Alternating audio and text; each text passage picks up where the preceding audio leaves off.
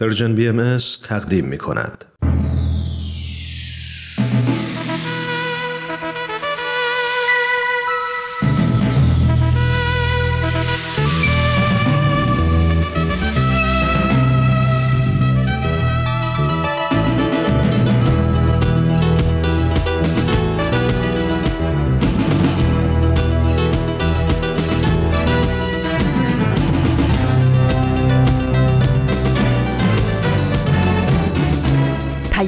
دوست، برنامه‌ای برای تفاهم و پیوند دلها.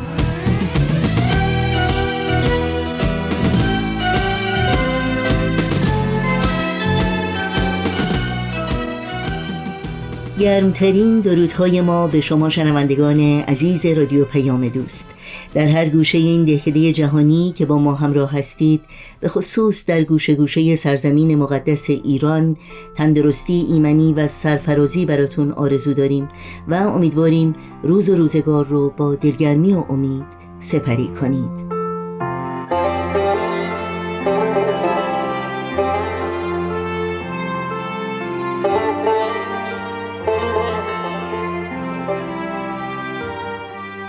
همچنین چهارمین روز ایام ها بر پیروان آیین بهایی در سراسر جهان گرامی باد.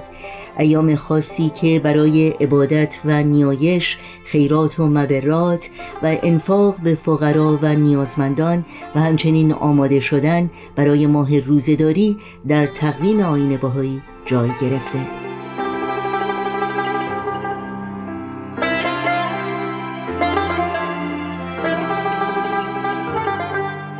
نوشین هستم و همراه با همکارانم میزبان پیام دوست امروز چهارشنبه دهم اسفند ماه از زمستان هزار و چهارصد و یک خورشیدی برابر با اول ماه مارس از سال دو هزار و بیست و سه میلادی و برنامه‌هایی که در طی ساعت پیش رو تقدیم شما می‌کنیم شامل یادگارها و خبرنگار خواهد بود که امیدواریم همراه باشید.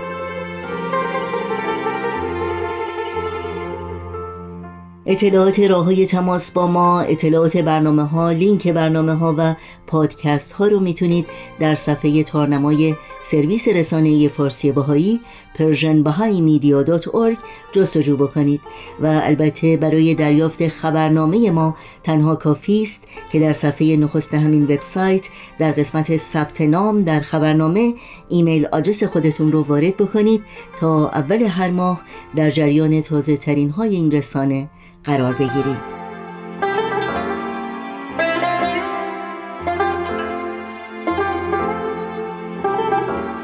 شما شنوندگان عزیز رادیو پیام دوست هستید. با برنامه‌های امروز با ما همراه باشید.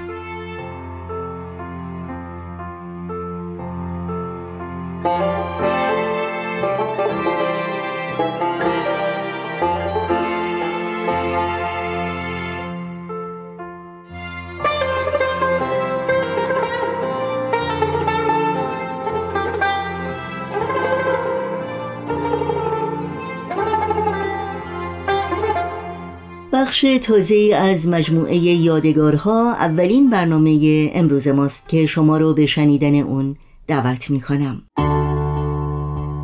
یادگارها. درود به همه شنونده های عزیز، خیلی خوش اومدید به سیزدهمین قسمت مجموعه یادگارها، مجموعه‌ای که آریا شخصیت اصلی اون هست و معتقد هر آدمی توی زندگی میتونه یادگاری هایی رو از خودش به جا بگذاره که تا ابد در فکر و قلب آدم ها ماندگار بشه و تو تمام این قسمت ها یادگاری های متفاوتی رو از آدم های متفاوت در مکان های مختلف تو قلب و فکر خودش ثبت کرده. یادمون هست که قسمت گذشته تا اونجایی به پیش رفتیم که به خاطر مریضی پسر عمو محبت که بیمارستان بودن، قرار بود عمو چند روزی مهمون خانواده روحانی بشه و آریا از اینکه قرار بود تخت عمو محبت رو تو اتاق اون بذارن خیلی هیجان زده بود، چون حتما میتونست بجز طول روز که در کنار هم هستن، در ساعات خواب و بیداری عمو هم کنارشون باشه. بریم و با هم ادامه ماجرا رو بشنویم.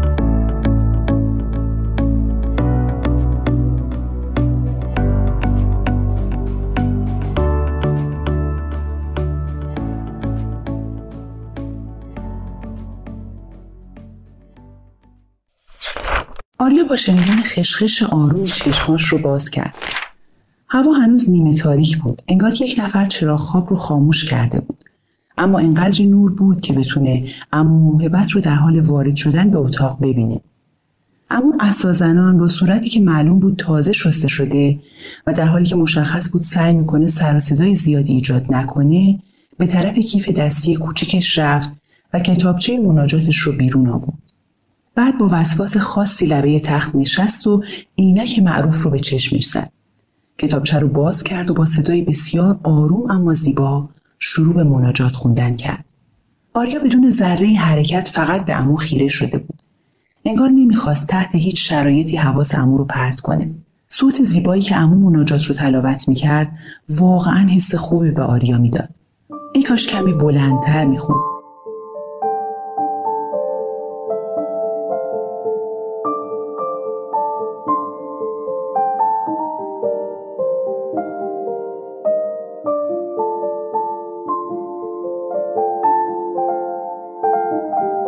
واقعا چی باعث می شد که یک نفر، اون هم با این سن و سال و ضعف جسمانی، این ساعت از روز بیدار بشه و با این حس و حال لطیف و زیبا دعا بخونه؟ اصلا دعا خوندن چه ضرورتی داشت؟ چرا هر شب قبل از خواب و صبحها موقع بیدار شدن دعا می خوندن؟ تازه این روال کار آریا بود. مامان و بابا و خیلی از بزرگترها که مواقع دیگه هم دعا می خوندن. دوباره به عمو نگاه کرد. دستای عمو می لرزید. حتی صداش هم کمی لرزش داشت، اما به نظر قوی و شاد می اومد. واقعا چی باعث می شد اون پیرمرد ضعیف و لاغر با این دستهای لرزان و عصایی که بدون اون حتی نمیتونست راحت بایسته تا این حد دوست داشتنی و خواستنی باشه؟ آریا آدمهای جوون و قوی زیادی رو میشناخت که صدها بار از عمو تواناتر بودن، اما هیچ کدوم از اینها باعث نشده بود تا این حد بین اطرافیانشون محبوب باشن. و حالا عمو موهبت، این پیرمرد نحیف و لرزان، تا این حد در قلب آریا و پوریا و همه آدم‌هایی که اونو میشناختن عزیز و خواستنی بود. انگار این محبوبیت به چیزی بیشتر از قدرت بدنی و ظاهر زیبا و خوش‌تیپ بودن مربوط میشد. بیدارت کردم بابا جون. آریا یهو از افکارش بیرون اومد و متوجه چشم‌های مهربون عمو شد که مستقیم بهش خیره شده بود. آروم جواب داد: از صدای دعا خوندنتون کلی کیف کردم. عمو در حالی که کتابچه رو دوباره توی کیفش میگذاشت جواب داد: هنوز خیلی زوده واسه بیدار شدن. گمونم حدود شیش و نیم هست. بخواب بابا جون، امروز جمعه است. آریا همونطور که روی تختش نیمخیز شده بود گفت: من خوابم نمیاد. شما خوابتون میاد؟ عمو با خنده گفت: نه بابا جون، من که دیگه خوابم نمیبره. آریا با تردید گفت: یعنی میتونید داستانی رو که دیشب در موردش گفتید برام تعریف کنی؟ این بار عمو بود که با تردید سوال میپرسید. واقعا این وقت روز دوست داری واسهت قصه بگم بابا جون؟ آریا که دیگه کاملا از تخت بیرون اومده بود گفت: من عاشق داستانم، هر وقت و هر جا. و بعد همینطور که صندلی رو از پشت میز تحریرش برمی داشت و به طرف تخت عمو می اومد ادامه داد: شما دراز بکشید، من کنار تختتون میشینم و گوش میکنم. اما در حالی که به زحمت دراز میکشید آروم زمزمه کرد: ماشاءالله به نیروی جوونی. و بعد دستش رو به طرف آریا دراز کرد. آریا دست عمو رو گرفت. دستی پر از چین و چروک، لاغر، با رگ‌های بیرون زده اما گرم. اونقدر گرم که آریا میتونست عشق درونی عمو رو از حرارت دستاش حس کنه. و عمو اینطور شروع کرد: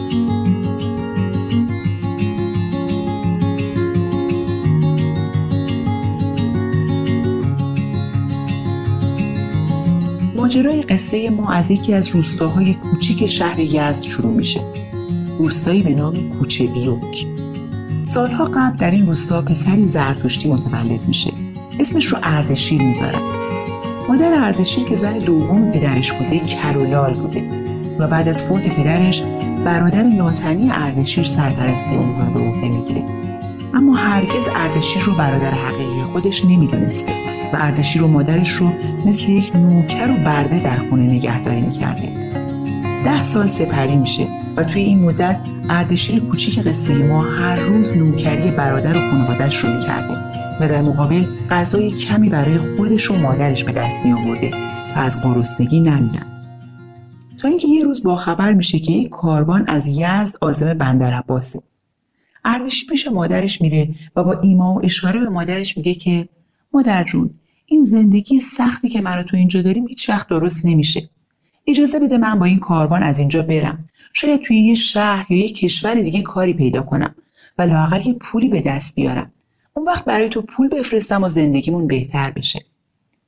مادر با چشم پر از اشک به پسرش اشاره میکنه که با تصمیمش موافقه و در حالی که یک بقچه کوچیک نون خشک بهش میده، اون رو به خدا میسپاره. آریا با تعجب پرسید: ای بابا، چرا؟ چطوری راضی میشه پسرش رو تنهایی بفرسته؟ اما در حالی که دست آریا رو نوازش میکرد جواب داد: شاید تصورش برای ما الان سخت و عجیبه، اما اردشیر توی اون خونه همیشه برده و نوکر بود. کار میکرد، سرزنش رو تحقیر میشد و حتی کتک میخورد و در مقابل فقط کمی غذا برای خودش و مادرش دریافت میکرد. بنابراین مادرش میدونست که موندن توی اون خونه هیچ عاقبتی جز بدبختی برای پسرش نخواهد داشت. اون زمان خیلی از روستایی ها به امید پیدا کردن شغل به شهرها می اومدن و مادر اردشیر برای پسرش رویاهای بیشتری در این سفر می دید. بنابراین با چشم اشکبار پسرش رو به خدا سپرد.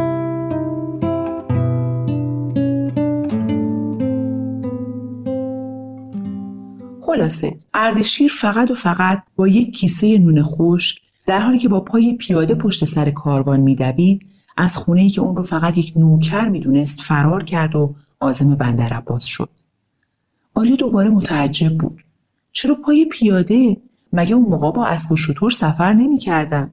اما لبخندی زد و گفت: آی آی آی بابا جون، اگه کسی پول داشت اسب و شتر هم داشت، اما اگه کسی پول نداشت فقط اجازه داشت با کاروان همراه بشه تا یه خورده تو مسیر امنیت داشته باشه و دوستها و راهزنها راحت نتونن بهش حمله کنن و لااقل مسیر و اشتباهی نره.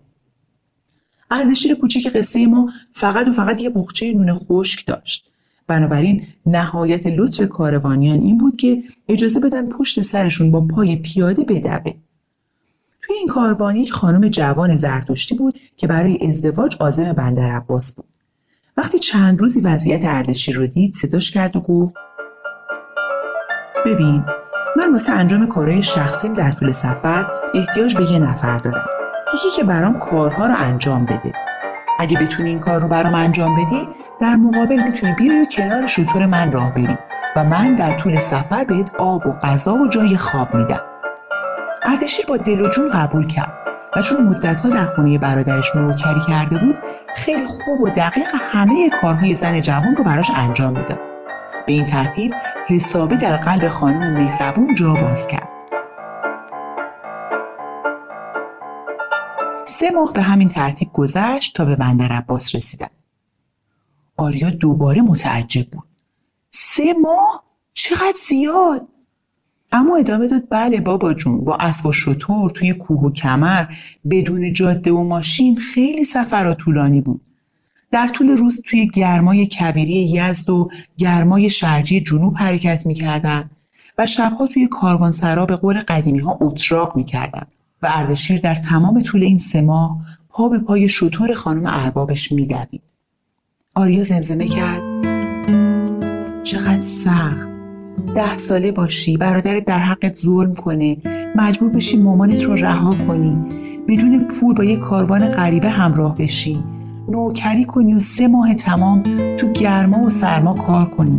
نمیتونم بهش فکر کنم، خیلی زندگی غم انگیزیه. اما در حالی که از پنجره اتاق به آسمون که حالا دیگه روشن شده بود نگاه میکرد، گفت: البته گاهی لازمه یه چیزایی رو تجربه کنی تا برای سرنوشت مخصوصی که برات مقدر شده آماده بشی. لازمه سختی بکشی تا قوی و آزاد بشی و لازمه رها کنی بعضی چیزا رو تا بتونی چیزای جدید به دست بیاری. آریا با تردید گفت: یعنی چی؟ اما گفت بقیه داستان رو که بگم میفهمی. خلاصه بالاخره بعد از سه ماه گرما و سرما و خستگی و کار به بندر عباس میرسن. خانم جوون که از زرنگی و دقت و نظم اردشیر خیلی خوشش اومده بوده و در طول سفر با ماجرای زندگی اون آشنا شده بوده، به اردشیر میگه که تو برای من مثل پسرم هستی. توی این سفر خیلی به هم خدمت کردی و در مقابل هیچ چشم داشتی نداشتی. برای همین دوست دارم خرج سفر تا هند رو بدم. و در مقابل چشمای حیرت زده اردشیر به یک کشتی که از بندر عباس عازم هندوستان بوده پول میده تا اون رو با خودشون ببرن. آریا با خوشحالی گفت ایول.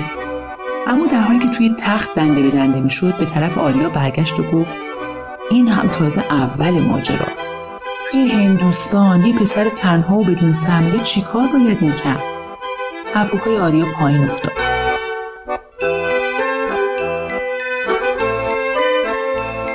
اما ادامه داد، اما اردشیر همیشه آماده بود تا برای رسیدن به اهدافش تلاش کنه. نوکری میکرد، زمین میشوست، انواع کارها رو تجربه میکرد و هر بار پولهاش رو جمع میکرد. بخشی از اون رو برای مادر به ایران و یزد و کوچه بیوت میفرستاد و بقیه رو پسنداز میکرد.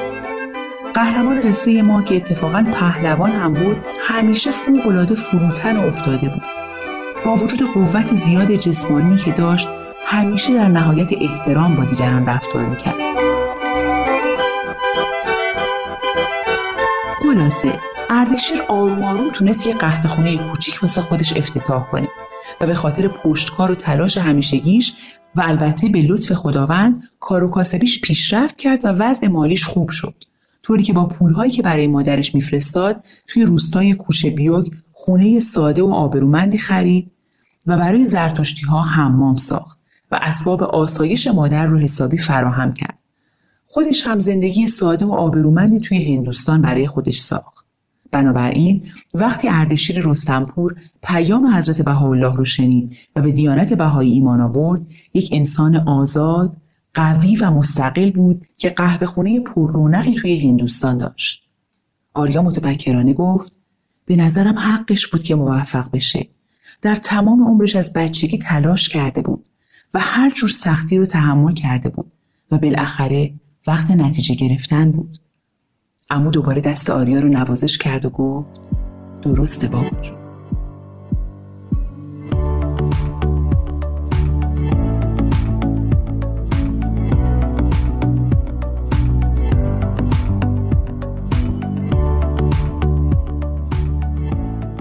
یک روایت تازه شروع شد. روایت اردشیر رستمپور. که انگار شب قبل عمو راجع بهش حرفی زده بودن و آریا رو مشتاق شنیدن قصه زندگی اردشیر کرده بودن. بعد از این همه سختی و مشقت که اردشیر تحمل کرد و پای پیاده و دست خالی به یک کشور غریب وارد شد و تونست با سعی و تلاش پیشرفت کنه و یک زندگی آبرومندی رو برای خودش فراهم کنه، ادامه داستان باید شنیدنی باشه. این مسیری که طی کرده و توی هندوستان قرار گرفته، آیا به نظر شما اتفاقی بوده؟ یا اونجا رسالتی داشته؟ هفته آینده جواب این سوال رو میفهمیم. تا هفته آینده خدا نگهدارتون.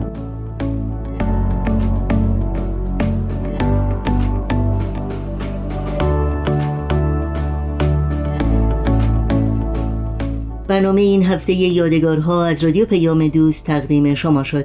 اگر شما در شبکه‌های اجتماعی فیسبوک، یوتیوب، ساوند کلاود، اینستاگرام و تلگرام فعال هستید، میتونید برنامه‌های ما رو زیر اسم پرژن بی ام اس دنبال بکنید، مشترک رسانه ما باشید و نظراتتون رو با ما در میون بگذارید.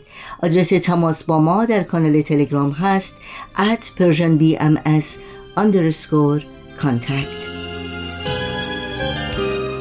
با قطعه این موسیقی برنامه های این چهارشنبه رادیو پیام دوست رو دنبال می‌کنیم.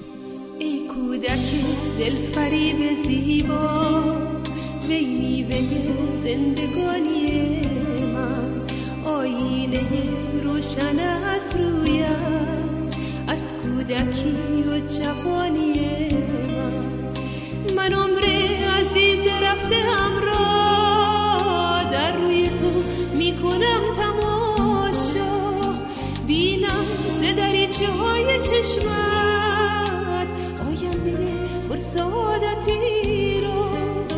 چشمت با ستاره درشت است، چون اختر بخت تو درخشان. بوی نفس معطر تو آرام دل است و راحت جان. شما شنوندگان عزیز رادیو پیام دوست هستید و خبرنگار برنامه این ساعت ما. خبرنگار.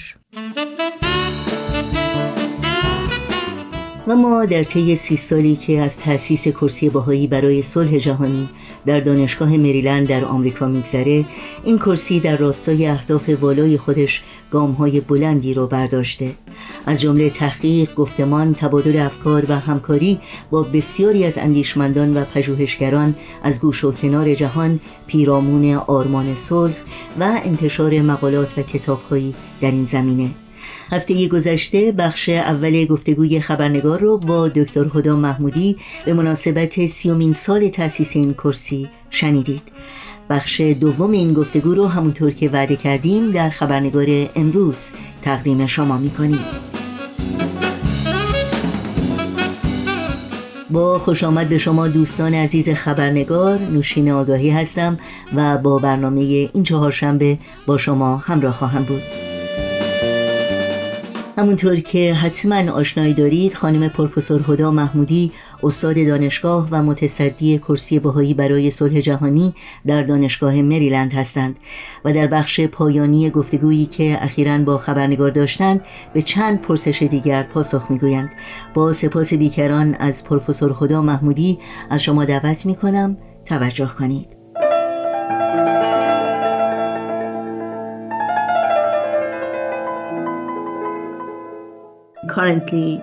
خانم دکتر محمودی، همطور که میدونید متاسفانه در حال حاضر جهان ما با تأثیرات بزرگ جنگی در قلب اروپا روبروست، جنگی که ما از احتمال پیشرفت گسترده تر اون الان بیخبر هستیم. با توجه به صحبتهای شما در مورد نقش رهبری و رهبران جهان، به طور عملی واقعا چه تغییری باید صورت بگیره تا از این حوادث فاجعه بار جلوگیری بشه؟ یعنی واقعا از کجا باید شروع کرد؟ I mean, where do you start with everything that you see at the moment? So yes, I I think I think one of the first places to start is to understand the interdependence of this world. بله، من فکر می کنم اولین نقطه شروع درک وابستگی متقابل این جهانه. ببینین، یه زمانی بود که ما وسایل حمل و نقل سریع نداشتیم، هواپیما نداشتیم، کشتی هم شاید به زور داشتیم که بتونه سریع سفر کنه. درسته؟ منظورم اینه که ما حتی نمیدونستیم قاره دیگه‌ای هم وجود داره تا زمانی که کلمبوس گفت که داره. بنابراین چیزی که میخوام بگم اینه که زمانی بود که بخشی از جهان هیچ اطلاعی از بقیه جهان نداشت و اون زمان وجود داشت. اما اکنون غیر ممکنه که ندونیم که این جهان، این سیاره از چه بخشهایی تشکیل شده. همه میدونن. فراتر از اون سیستمی وجود داره در اقتصاد، در آب و هوا، در حمل و نقل، در ارتباطات و غیره و غیره. مثلا تغییرات آب و هوا رو پیش بینی میکنه. یعنی سیستمی وجود داره که این سیاره زمین رو به هم مرتبط کرده. شما به جنگ اوکراین اشاره کردین. زمانی که سیستم اقتصادی اوکراین منحل شد، زمانی که کشتی‌ها دیگه نمیتونستن غلات تولید شده در اوکراین رو به سایر نقاط جهان حمل کنن، ببینیم چه مشکلاتی برای کشورهایی که برای تغذیه مردم خودشون به اون گندم تکیه میکردن ایجاد شد. و بدیهی است که این جنگ بر سایر نقاط جهان هم تأثیر گذاشته. بنابراین این به هم پیوستگی ملل جهان به طور منطقی به ما میگه که ما به روش جدیدی برای سازماندهی اونچه من جامعه بین الملل مینامم نیاز داریم. ملت‌ها باید به یک جامعه تبدیل بشن. اگر بخوایم میتونیم ملل جهان رو به ایالات متحده آمریکا تشبیه کنیم، جایی که شما یک دولت فدرال دارین که بر ایالت‌ها نظارت داره، اما این ایالت‌ها حقوق و مسئولیت‌های مستقل و خاص خود رو دارن، اما آنها باید با هم به درستی و هماهنگ عمل کنند. میدونم که این سیستم نیازمند بررسی و آزمون، اما مدل خوبی است. I think the community of nations means that leaders have got to find a way to come together. I really I don't think this is being too idealistic. بنابراین من فکر می کنم که جامعه ملت ها به این معنیه که رهبران کشورها باید راهی برای اجتماع و همکاری بیابند. من فکر نمی کنم این خیلی آرمانگرایانه باشه. مردم گاهی فکر می کنن که اینطوره. در غیر این صورت چه جایگزینی داریم؟ جایگزین اینه که همچنان سرمون رو به دیوار بکوبیم و بگیم چگونه این مشکلات بزرگ رو حل کنیم، تا زمانی که بالاخره رهبران جهان گرد هم بیان و معاهده هایی رو امضا کنند، روی معاهدات توافق کنند، قوانینی که این جامعه ملت ها رو ایجاد میکنه وضع کنند که شامل مواردی مانند امنیت جمعی باشه که سازمان ملل داره و فوق‌العاده است. اما باید قوی‌تر باشه. این قوانین میبایست اجرا بشن. بنابراین برای مثال وقتی یک کشور به کشور دیگه تجاوز میکنه و جنگی رو شروع میکنه، بقیه کشورها باید در سریعترین زمان ممکن در اطراف کشوری که مورد حمله و تجاوز جمع بشن و از شر متجاوز، کسی که جنگ رو آغاز کرده، خلاص شوند و از وقوع فاجعه بزرگی که پس از جنگ مانند اونچه در اوکراین رخ میده جلوگیری بشه. در حال حاضر تأثیر اون جنگ رو در بسیاری از سیستم‌های جهانی می‌بینیم، فراتر از اونچه که ما در اوکراین می‌بینیم. You know, but this is not something that we citizens can do. This is the responsibility of the leaders of the world. اما این کاری نیست که ما شهروندان بتونیم انجام بدیم. این مسئولیت بر عهده رهبران جهانه. بنابراین من میگم این به هم پیوستگی در همه چیز. تصور کنین اگر ما سیستم حمل و نقل که هواپیماها رو در سراسر جهان هدایت میکنه نداشتیم، چه اتفاقی میافتاد؟ هرج و مرج میبود. در واقع هیچ کدوم از ما نمیتونستیم و نمیخواستیم سفر کنیم به دلیل تمام تصادفات که اتفاق فوق می افتاد. You know, we witnessed recently not only the earthquake in Khoy, Iran, but also this horrific earthquake in Turkey and Syria. همونطور که زلزله‌های هولناکی که اخیراً در خوی در ترکیه و سوریه رخ داده، کل جهان باید فوراً واکنش نشون بدن. اما نمیدونم آیا شنوندگان این اخبار رو دنبال کردن یا نه. برای مثال دو کشور در شورای امنیت سازمان ملل در گذشته جلوی کمک به این مناطق رو حتی قبل از زلزله گرفتن. اونها کمک به پناهندگان رو مسدود میکنن. در دنیایی که تا این حد به هم وابسته است، این اعمال معنا نداره. البته میبینیم که بعد از وقوع زلزله برخی از کشورها فوراً اقدام کردند و برای کمک و نجات زلزله زدگان شتافتند. اما این باید یک اقدام معمول و همگانی باشه که به محض وقوع یک فاجعه همه بدونن که باید فوراً اقدام کنند و بدونن که دقیقاً چه بکنند. و در حقیقت منظور من تنها ایجاد جامعه ملل نیست، بلکه اتحاد ملت هاست. چیزی که میگه همونطور که من و شما مسئولیت داریم، این ملت ها هم مسئولیت دارند. در واقع مسئولیت بسیار بزرگی بر دوش رهبران جهانه. مسئولیت آنان در قبال مردمی است که میبایست به اونها کمک کنند تا پویا و سربلند باشند، سعادتمند و خوشبخت باشند، زندگی خوب و مرفهی داشته باشند و فرزندانی رو پرورش بدن که تحصیل کنند و فرصت پیشرفت داشته باشند. پاسخ من به این معضل این است. you know, educated and have opportunities. So that's my answer to that dilemma. Thank you so much. I want to turn our attention to another theme, um, one of those. خیلی ممنونم. اجازه بدین توجهمون رو به موضوع دیگری معطوف کنم. یکی از پیش نیازهایی که برای رسیدن به صلح شما به اون اشاره کردین و از موضوعاتی است که کرسی بهایی روی اون مطالعه و تحقیق میکنه و اون ریشه‌کن کردن انواع تعصبات و تبعیض هست، به خصوص تبعیض نژادی که بزرگترین معضل اجتماعی در کشور آمریکا.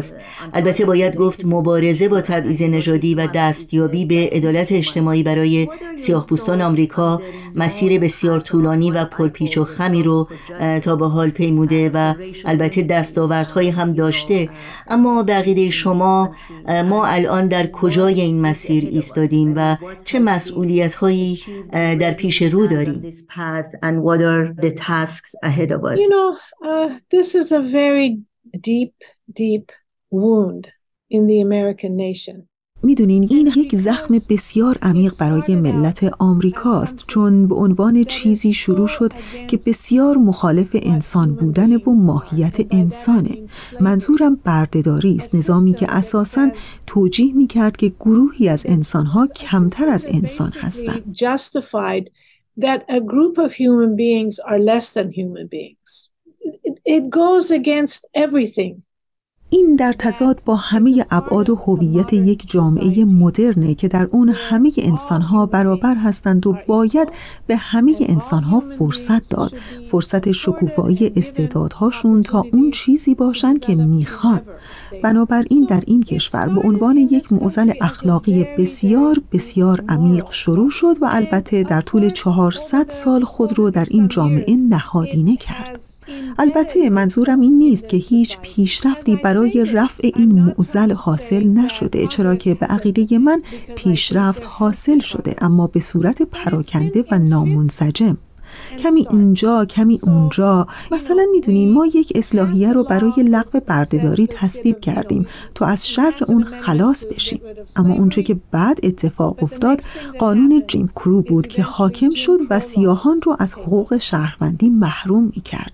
بعد ما قانون حقوق مدنی رو تصویب کردیم، اما پس از اون همچنان تبعیض ادامه پیدا کرد، اگرچه نه در ظاهر اما در باطن جامعه با تبعیض علیه سیاهان برای مسکن، تبعیض محیط زیست، تبعیض در آموزش و پرورش و غیره و غیره که میتونم ادامه بدم. At the chair, we believe that this topic is one that we must continually explore. بنابراین در کرسی بهایی ما معتقدیم که این موضوعی است که باید به طور مستمر در مورد اون کاوش و تحقیق کنیم و مقالات و کتاب‌ها رو منتشر کنیم و ما این کار رو انجام میدیم. هرچه گفتمانمان بیشتر باشه، هرچه دانش بیشتر توسعه پیدا کنه، هرچه آموزش و تعلیم و تربیت در این زمینه فراگیرتر بشه، بهتره. اما ما این کار رو بدون ایجاد یک فضای ما و اونها انجام میدیم. ما میدونیم افرادی در جامعه هستند که تعصب دارن و دوست ندارن جمعیت خاصی از جامعه از برابری کامل برخوردار باشن. ما این رو میدونیم، اما ما به جای تمرکز روی اون ترجیح میدیم روی نکات مثبت تمرکز کنیم و در مورد تحقیقاتی که هم مثبت هستن و هم منفی، چون هر دو طرف مشکل رو نشون میدن تا ببینیم راه حل چیه، چه چیزی رو کم داریم، چه جنبه‌هایی رو در نظر نگرفتیم، چه بعد دیگری در این فرایند باید وجود داشته باشه، چه اقدامات دیگه‌ای باید انجام بدیم، چه کاستی‌هایی در سیستم آموزشی وجود داره. بنابراین نهایتاً باید بگم بله، این یک مشکل چالش برانگیز بسیار دشواره، اما ما نباید از اون دوری کنیم. ما باید با جرأت با این مشکل روبرو بشیم و مدام سعی کنیم که درک بهتری از اون بیابیم.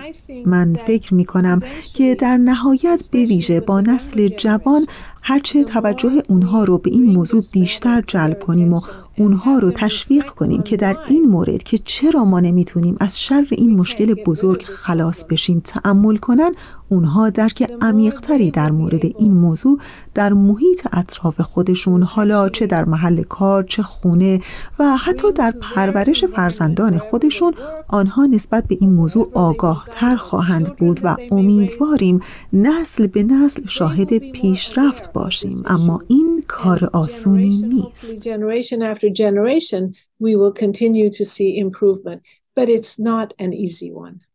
Thank you so much. With every answer, you raise so many, uh, you know. واقعاً با هر پاسخی که شما میدید نکات مهم دیگری رو برجسته میکنید که هر کدوم واقعاً نیاز به بحث و تفصیل بیشتری داره. اما در رابطه با موضوع تعصب و تبعیض میخواستم نکته‌ای رو از شما بپرسم و اون این که همونطور که میدونید من از ایران هستم و در ایران تعصب مذهبی بزرگترین چالش اجتماعی هست که بسیاری از ایرانی‌ها تجربه کردن.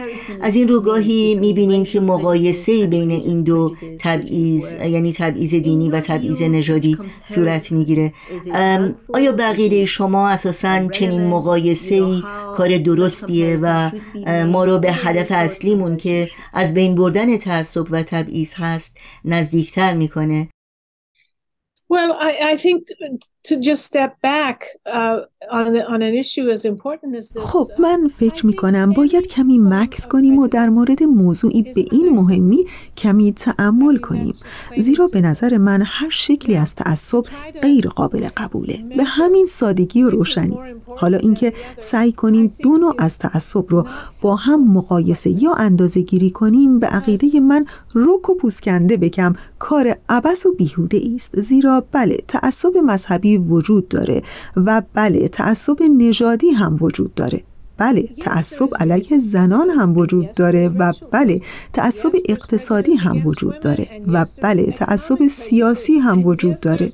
بنابراین گفتن این که یک نوع از تعصب از نوع دیگه مهمتره یا بدتره، این واقعاً ساده انگاری و در واقع کوچک کردن معضلات بسیار پیچیده است که با اونها روبرو هستیم. You said you come from Iran and in Iran the Baha'is have been persecuted from the very outset of the religion. بنابراین شما گفتین که از ایران اومدین و در ایران بهائیان مورد اذیت و آزار قرار گرفتن از همون ابتدای تأسیس این دیانت و البته هنوز هم تحت فشار شدید، بسیار شدید از طرف حکومت هستند که این دیانت رو به رسمیت نمیشناسه و تمام تلاش خودش رو برای حذف این دین کرده. Now, how can I say that's any less or more important than racial prejudice? You see, they are both grave, grave injustices. حالا چگونه میتونیم بگیم که این تعصب دینی کمتر از تعصب نژادی اهمیت داره؟ بنابراین میبینید که هر دوی این دو بی‌عدالتی بزرگ هستند و در این بی‌عدالتی ها ذره‌ای از معنویت و اخلاق وجود نداره. بنابراین من میگم که هر دو معضل به توجه ما نیاز داره، هر دو به نیروی ما نیاز داره و برای ریشه کن کردن هر دو معضل باید هر تلاشی که میتونیم بکنیم تا این تعصبات رو از بین ببریم و ما این کار رو با تعلیم و تربیت فرزندانمون انجام میدیم که این تعصبات رو نداشته باشن. ما این کار رو با آموزش خودمون انجام میدیم که این تعصبات رو نداشته باشیم و هر طریقی که بتونیم با همه جامعه همکاری کنیم تا از شر این تعصبات خلاص بشیم. We engage with society in any way that we can to get rid of these prejudices. Thank you so much. I love continue talking to you. خیلی ممنون، واقعا دوست داشتم این گفتگو ادامه پیدا بکنه چون بسیار جالب و آموزنده است، اما متاسفانه وقت ما محدوده. بنابراین آخرین پرسش من از شما این هست که با توجه به اونچه که در جهان اطراف ما میگذره که همه جنبه‌های زندگی فردی و جمعی ما رو باید گفت تحت تاثیر قرار داده، شما تا چه حد به آینده امیدوار هستید و این امید از کجا سرچشمه میگیره و اینکه آیا اصلا ما میتونیم یا گزینه‌ای داریم که ناامید و یا بی‌تفاوت باشیم؟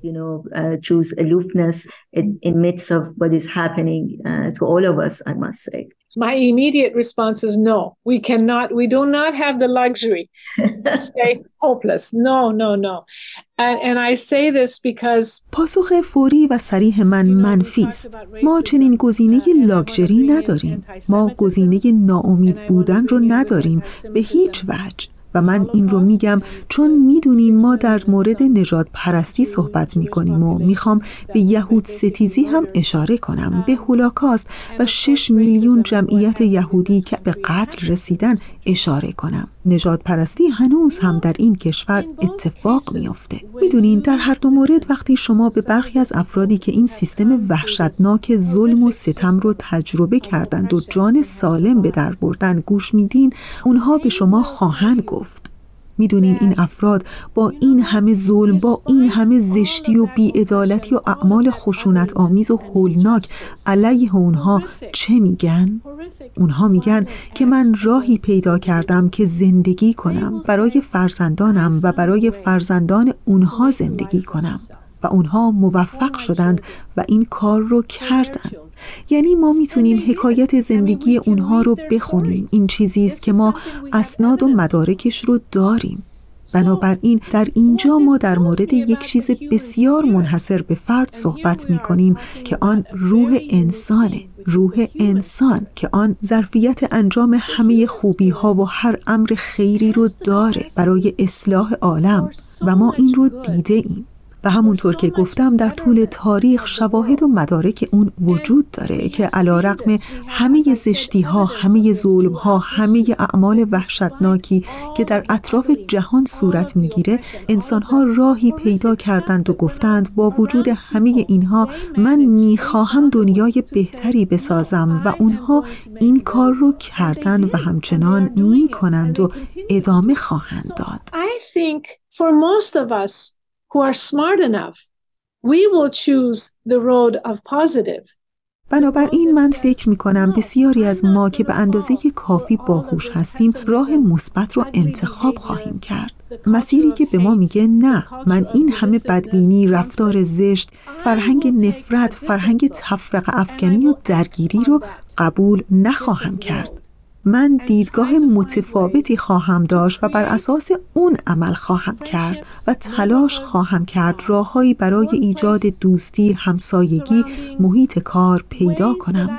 راههایی که بتونم از طریق اونها توافق بیشتر، همزیستی بیشتر، دوستی و تفاهم بیشتر رو به ارمغان بیارم تا با هم بر برخی از مشکلاتی که ما رو احاطه کردن غلبه کنیم و کاری مثبت انجام دهیم.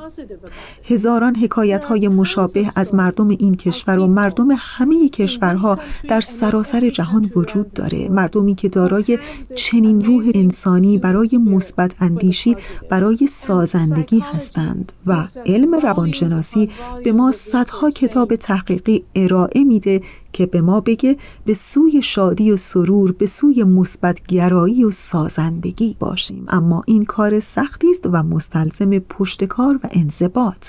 اما ما ساده لوحانه به این موضوع نگاه نمی کنیم. ما به مدینه فاضله فکر نمی کنیم. اما باید مثبت و سازنده باشیم، زیرا اکنون زمان تسلیم شدن در برابر منفی ها در این جهان نیست. Because this is no time to give in to the negative in this world.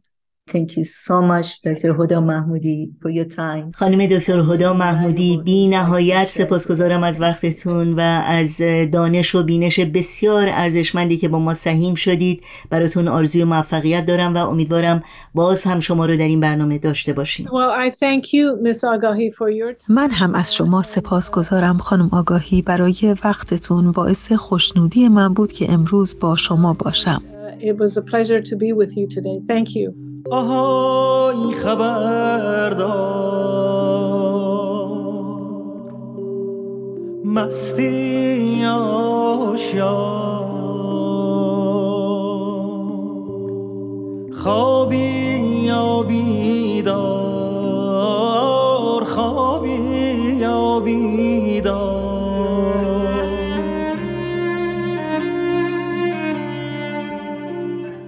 شنوندگان عزیز رادیو پیام دوست، به پایان برنامه‌های این چهارشنبه میرسیم. قبل از خداحافظی اطلاعات راه‌های تماس با ما رو میتونید یادداشت کنید.